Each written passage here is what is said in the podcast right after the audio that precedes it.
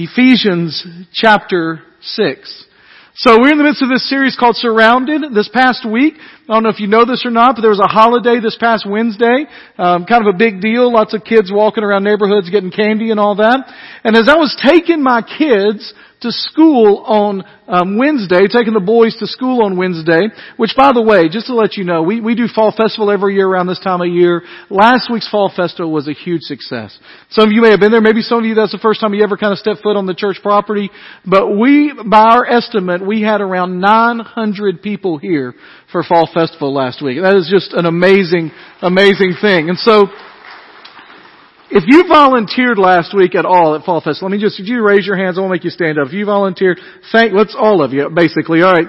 That's good. Thank you for that. Thank you so much for that. Alright? So we're in the midst of this series called Surrounded. Last week was Halloween and on Halloween day we're driving to school and I was, you know, I was trying to play theme music for the day. And so I did a, a Spotify Halloween party playlist as I'm taking the kids to school while my boys are rolling their eyes. You know, that's just what we did.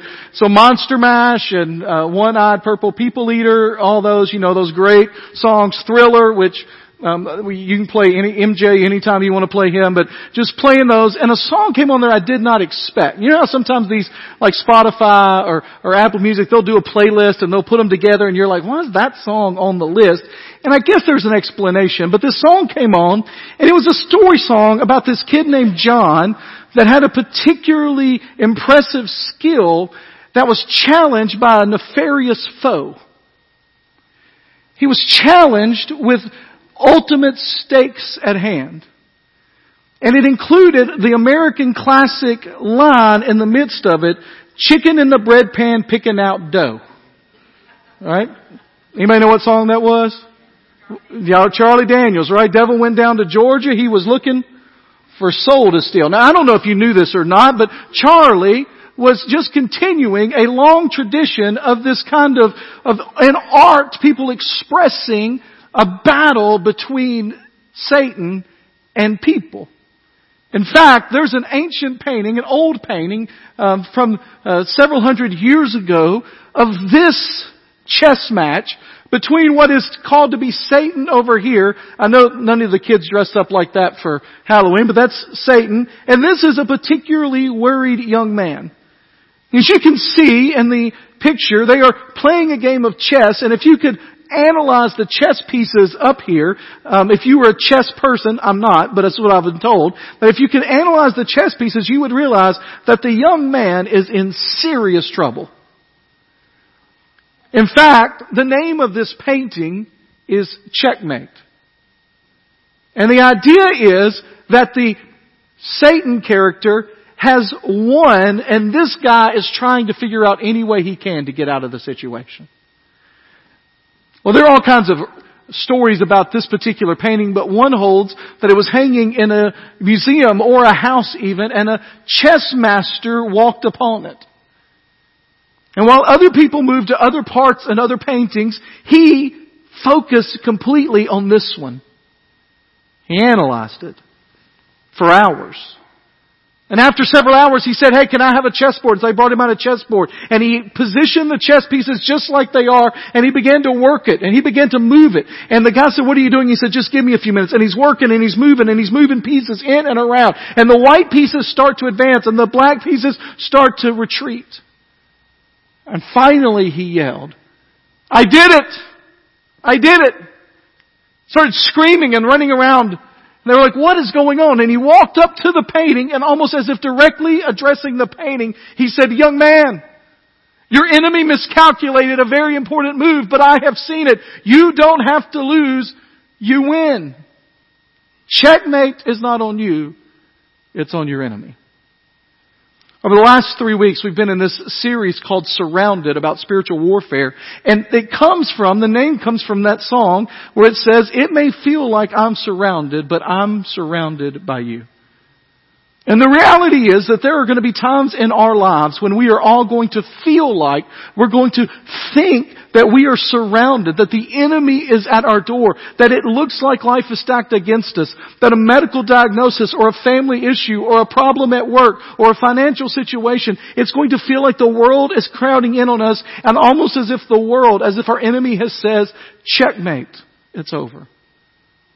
And yet, Scripture teaches us in Ephesians chapter 6 that there is a strategy and a reality to this where we can be the ones to say checkmate because of what God has done in and through us. The basic premise of the last few weeks has been that there is an unseen world around us, a spiritual world that we don't see, that it is engaged in a spiritual battle that we are a part of. The important thing to know about that battle is that God has already won the battle. He is one. And our role is simply to implement what God has given us. Ephesians chapter 6, starting in verse 10 says this. Finally, in conclusion, or even most importantly, Paul is writing to the church in Ephesus. He says, be strengthened by the Lord. Don't get your own strength. Don't figure it out on your own. Let the Lord, what He has done for you, fill you. Be strengthened by the Lord and by His vast strength. The strength that is so vast it raised Jesus from the dead. Let that be your guide. Put on the full armor of God so that you can stand against the schemes of the devil. He goes on to say, for our struggle is not against flesh and blood, but against the rulers, against the authorities, against the cosmic powers of this darkness, against evil spiritual forces in the heavens. For this reason, take up the full armor of God so that you may be able to resist in the evil day and having prepared everything to stand. Stand therefore with truth like a belt around your waist, living a life of sincerity, of truthfulness, because we serve a God of truth with righteousness like an armor on your chest, protecting you from the enemy because we know that God has deemed us right with Him. And your feet sandaled with the readiness for the gospel of peace, willing and ready to take people the understanding of who God is. And in every situation, or in addition to all of this, take up the shield of faith with which you can extinguish all the flaming arrows of the evil one. Take the helmet of salvation and the sword of the Spirit, which is the Word of God. Now those verses right there, those are going to be our focus points for the rest of the day. We're going to look at these three pieces of armor. We looked at the first three a couple of weeks ago. We look at these three this week and we're going to talk about how do we stand firm in the midst of spiritual battles.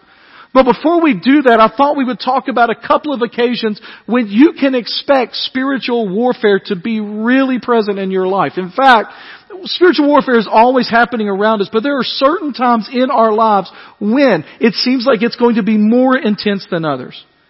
And I thought we could just talk about for a minute a few times when you can expect spiritual difficulty to come. First of all, you can expect spiritual warfare to happen when you begin to grow in your spiritual walk with Jesus. When you decide to take a new step of faith, you're going to start to tithe, you're going to start to give, you're going to start to read God's Word, you're going to start to pray more, you're going to start to memorize Scripture, you're going to start to serve in a certain area. Here's what's going to happen. You, maybe you've been somebody that made, man, I've, I've been thinking I need to get in church, I need to go to church, we need to be a part of church, and I'm going to make a commitment to go to church. I can tell you the next five Sundays something's going to come up to make you think you ought not to go to church. But I'm going to set aside an hour every morning to do Bible study. I'm just gonna, that's what I'm gonna do. Some of you are like an hour. Okay, five minutes. I'm gonna set aside whatever. Immediately, your mornings are to be packed, or issues are to arise, or kids are to wake up early, or things are to happen the night before that makes you not get to bed on time. Whenever you begin to grow spiritually, the enemy wants to stop that. A second time that you can count on spiritual warfare being real in your life is when you are beginning to invade enemy territory, when you are taking the gospel, when you're doing evangelism, when you're taking a mission trip, when you're going somewhere. I can guarantee you that this week, Chris Phillips at Journey Point Church has experienced spiritual warfare. I know that because he is taking the gospel to a new place in a new way. It happens. Always. When people uh, talk to me about going on a mission trip, so this summer we have mission trips to Denver, we have mission trip to Brazil coming up this summer, we have mission trips around here that people get involved in, mission organizations, issues or that they're going to help and tackle and take care of. And I tell people, when you decide that I'm really going to start doing that, I'm really going to go that direction, difficulties are going to come. Usually a couple of things happen. Usually God will in some way confirm in your life that the, you are doing exactly what He's called you to do. So I've had people say, I don't even know where I'm going to get the $100 deposit for a $2,500 trip to Brazil, but I feel like God's calling me to go. Call me two days later and say, I was cleaning some stuff out of my desk and I found a card that I opened up and there was a hundred dollar bill sitting in there. God will confirm it. The second thing that almost always will happen is the enemy will attack it and make you think you shouldn't have gone.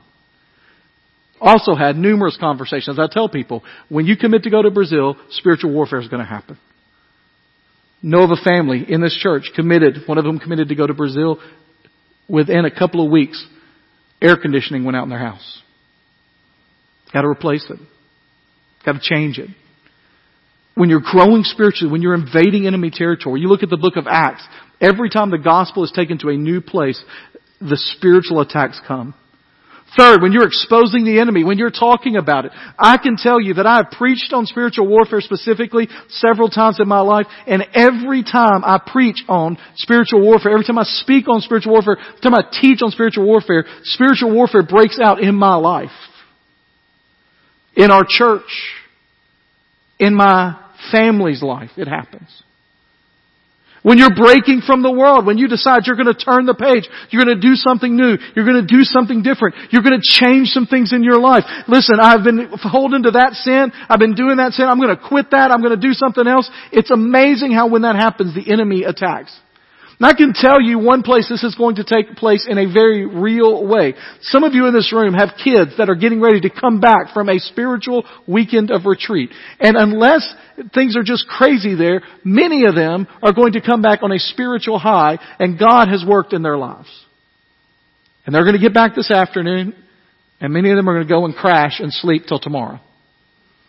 And they're going to go to school tomorrow and the enemy is going to attack them at school tomorrow. Some of them are going to come home this afternoon and the enemy's going to attack your family this afternoon. We need to pray for our kids, for the 40 to 50 people that are coming back from East Tennessee. We need to pray for them this week as much as we've ever prayed. If you picked up a couple of weeks ago, we did see you at the pole, the list of our kids and the schools that they're a part of, and you've still got that somewhere, you've got it on your refrigerator, you've got it with your Bible, spend time praying for them today, tomorrow, this week.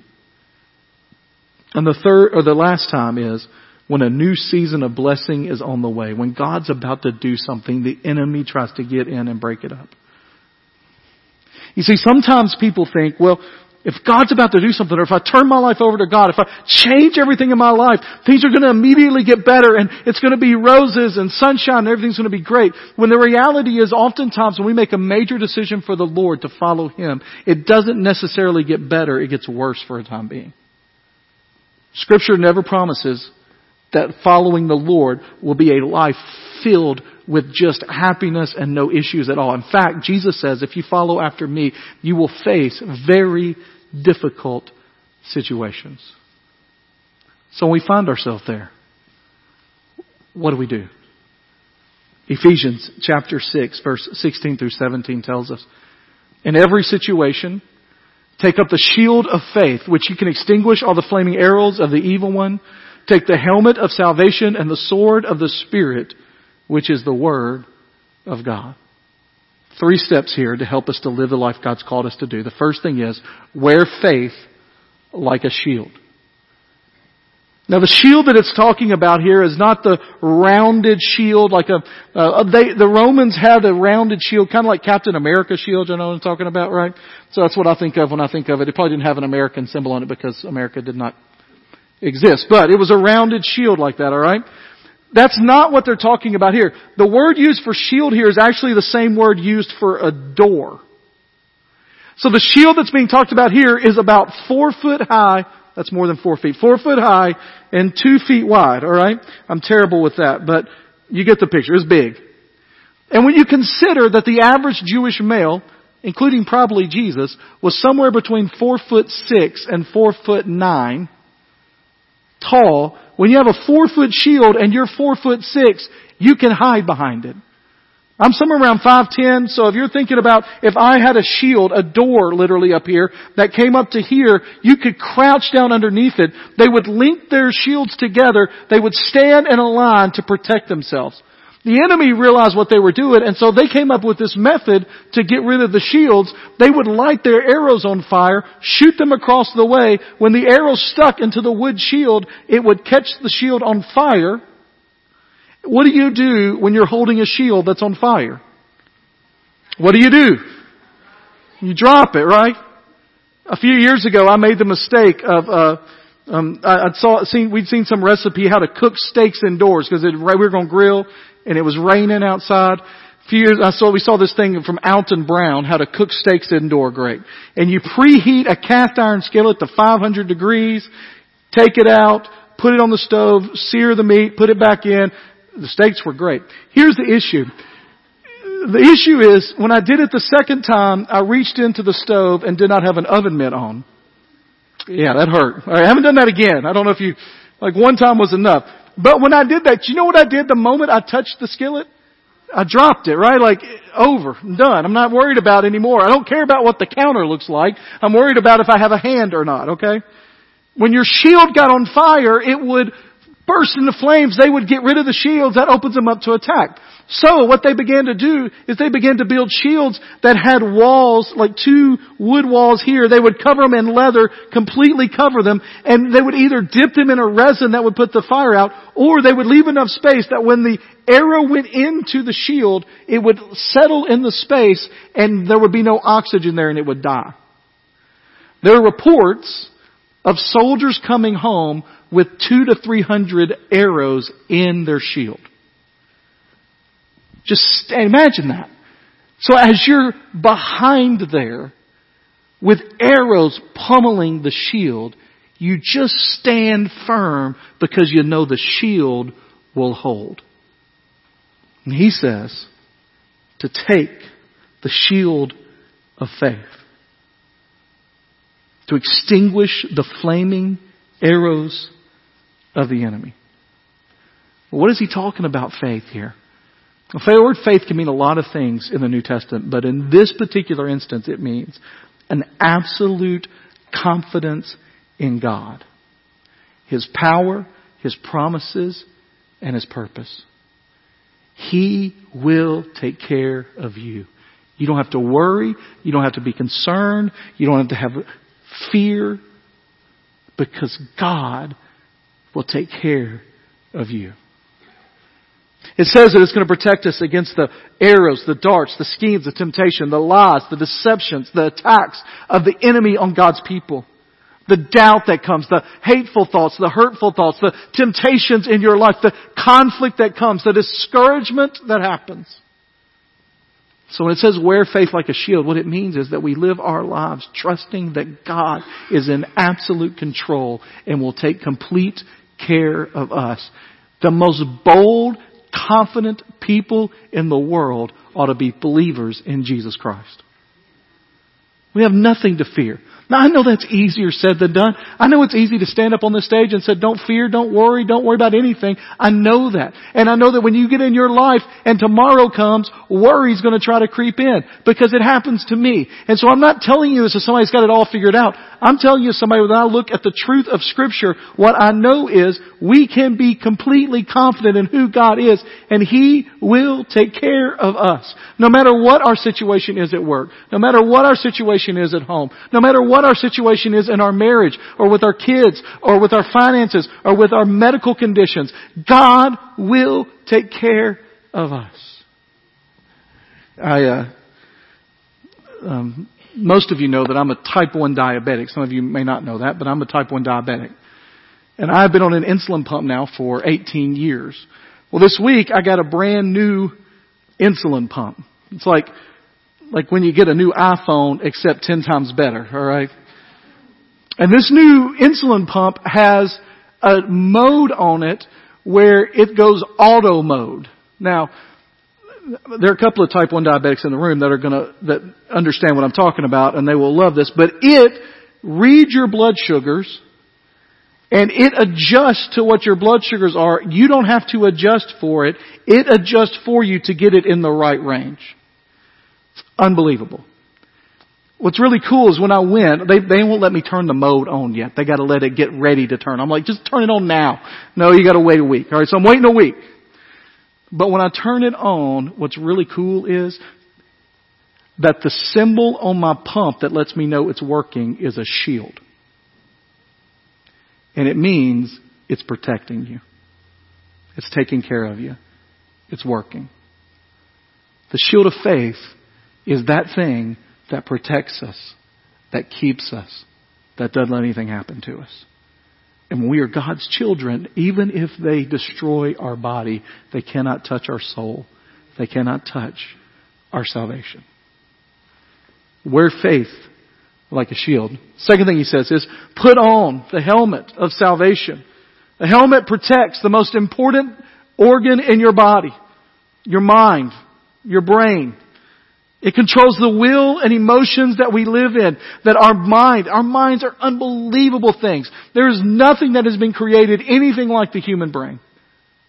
I know they make computers that can do all kinds of calculations, but the memory and the longevity and how long it takes and the power that is already supplied to it, there is nothing that has ever been created that comes close to the complexity and the wonder of the human brain. And in the human brain, we have this sense of mind that comes with thoughts and ideas and will and emotions, and it guides much of our life. And what he says here is put the helmet on. Just like you put a helmet on when you play football or baseball, or you put a helmet on when you're riding a bike or a skateboard. When you put a helmet on to protect the most important organ of your body, you put the helmet of salvation on to protect your mind, your will, your emotions.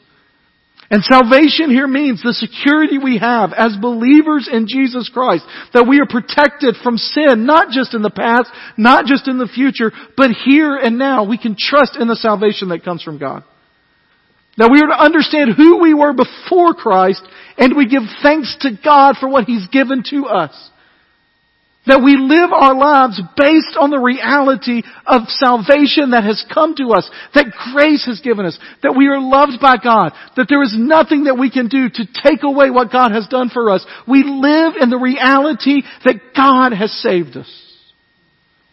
Speaking of my mind, sometimes it works in weird ways. I told the first service and I tell you, thank you for not amen in that particular point. But I was thinking about this this week with a, a family that some of you, you know, I'm, I'm trying, this may be a service, our youth are gone, so maybe some of you, this may be a little old for some of us in the service, alright? But a family that reminded me of how a lot of Christians live their lives. Here's the family, alright? Anybody know who this are? Who, who this are? I went, who these people are. Who are these? These are the Beverly Hillbillies, alright? How many of you have no idea who these people are? Okay, good. We got a couple. Alright, that's alright. Alright, so, the story of the Beverly Hillbillies, this is old TV, right? This is like, um, this is like TV land before there was TV land TV, alright? Story of the Beverly Hillbillies is their family living somewhere in the south, Arkansas, Tennessee, somewhere, shooting at some food in the back, and what happens? They hit a, they hit an oil well on their property. They become instant millionaires and they all move to Beverly Hills, that is. And they move into a mansion, right? So they are now millionaires living in a mansion in Beverly Hills. But how do they live? The exact same as they did when they were back in the country with nothing. So they, they have what they call pot passers. You know, you know, some of y'all remember those? They're pool sticks, cue sticks. They use those, they didn't know what they were, so they were pot passers. And they treat everything in their new house just like it was their old place. They've moved into a new place with more money they could ever imagine, nicest place in the country, and they're living like they still lived with nothing back home. There are a lot of Christians that have been saved from their past and moved out of their existence as a poor person into the very kingdom and family of God. And they live as if they're still back in the other place. They don't take into consideration what God has done for them, the grace that is there. All right, you can take them off, they'll distracting, alright? So he says, put the helmet on. Realize what God's done for you, the grace that's been given to you. Here's the thing. Some of you are studying for a test that's never gonna come. You're thinking you gotta get prepared so that when you get to the end, you'll be there and you'll go, but God, look at all the good stuff I've done. And God says, I saved you already. You don't have to worry about that. You don't have to figure that out. You don't have to get that all together. I've saved you. I love you. I proved it on the cross. You don't have to convince yourself of that. Put on the helmet of salvation. And here's the last one, and then we're done. Wield the sword. Now, in this one, it gives us an explanation for what it is. It says the sword of the Spirit, which is what? The Word of God. But here's the interesting thing about that phrase. Most of the time when I hear Word of God, I think of the Bible. But that's not the word that's used here for Word of God. It's not the word that they usually use for the Bible. I think the Bible's a part of this. But the idea here is the sword for them. The sword was a short thing, like two feet long, not the big long swords that you think of sometimes with people fighting for in ancient days. These were the short swords. They were for close combat. They were when your enemy got too close and it was almost over that you could take it out of your side and stab real quick. You had to be quick with it. You had to be an expert with it. And this short sword, the word that is used for word in that place, means the spoken word of God. It's not just the written word that we have in the Bible, although I think that is part of it. What it means is that we ought to be so familiar with what God has said to us in the Bible, so familiar with what God has done for us in the Bible, that at any moment we are prepared to use the exact right phrase, word, scripture to defeat the enemy in that moment so that we are able to push him back when time comes. The best example of this is Jesus' temptation we talked about last week in the wilderness. When the devil comes at him, Jesus pulls out three verses from Deuteronomy and quotes them to, to the devil and defeats him in that temptation. We gotta be familiar. I don't mean that you gotta be able to say, let me quote for you Ephesians chapter 1 through chapter 6. I mean that you are so into God's Word, studying God's Word, listening to God's Word, hearing God's Word explained. You're in a church where God's Word is being preached. You're in Sunday school, small groups where, where God's Word is being taught. You're in a small group on Wednesday night where God's Word is being taught. Our kids, we're teaching them God's Word constantly. That you're in the midst of all of that, and as you're doing that, they have the exact right, you have the exact right thing to say from God's Word when you need it. So how do you, uh, stand firm against the enemy? The way that you stand firm against the enemy is that you believe that God's going to take care of you. That you trust that He's already saved you and there's nothing that the enemy can take from you. And thirdly, you live your life dedicated to the Word of God, ready to use it at any moment. And I have no idea what's going on in your life. I don't know if your life right now is as uncomplicated as it has ever been. It is great right now and you don't know of anything that's really going wrong. Or I don't know if you feel like the young man in that painting of Checkmate where you feel like everything is attacking you at once. Regardless, the Lord has provided everything you need if you're a follower of Jesus to stand in the midst of it. And it doesn't matter what circumstance is around you, you can stand firm. We're going to have a time of response in just a moment. Ben's going to come back up and lead us. And in that time of response, I'm just going to ask you to do that, to respond however the Lord leads. Perhaps you're here. Maybe it's your first time you've ever been to this church. Maybe you feel the Lord is telling you to respond in some way. Maybe you've never accepted Jesus Christ as your Savior. Listen, you'll never stand against the enemy of your soul without Jesus. You can't do it. Maybe you're here and you've never given your life to Jesus and today you want to ask questions about that or talk about baptism or maybe join what we're happening here at First Baptist or maybe you're here and you just need to pray. You realize that things are coming at you on every side. You just need to pray for just a moment that God would help you to stand firm in the midst of that. I'm going to pray and when I finish praying, we're going to stand and we're going to sing. And if the Lord leads I'm going to ask you to respond.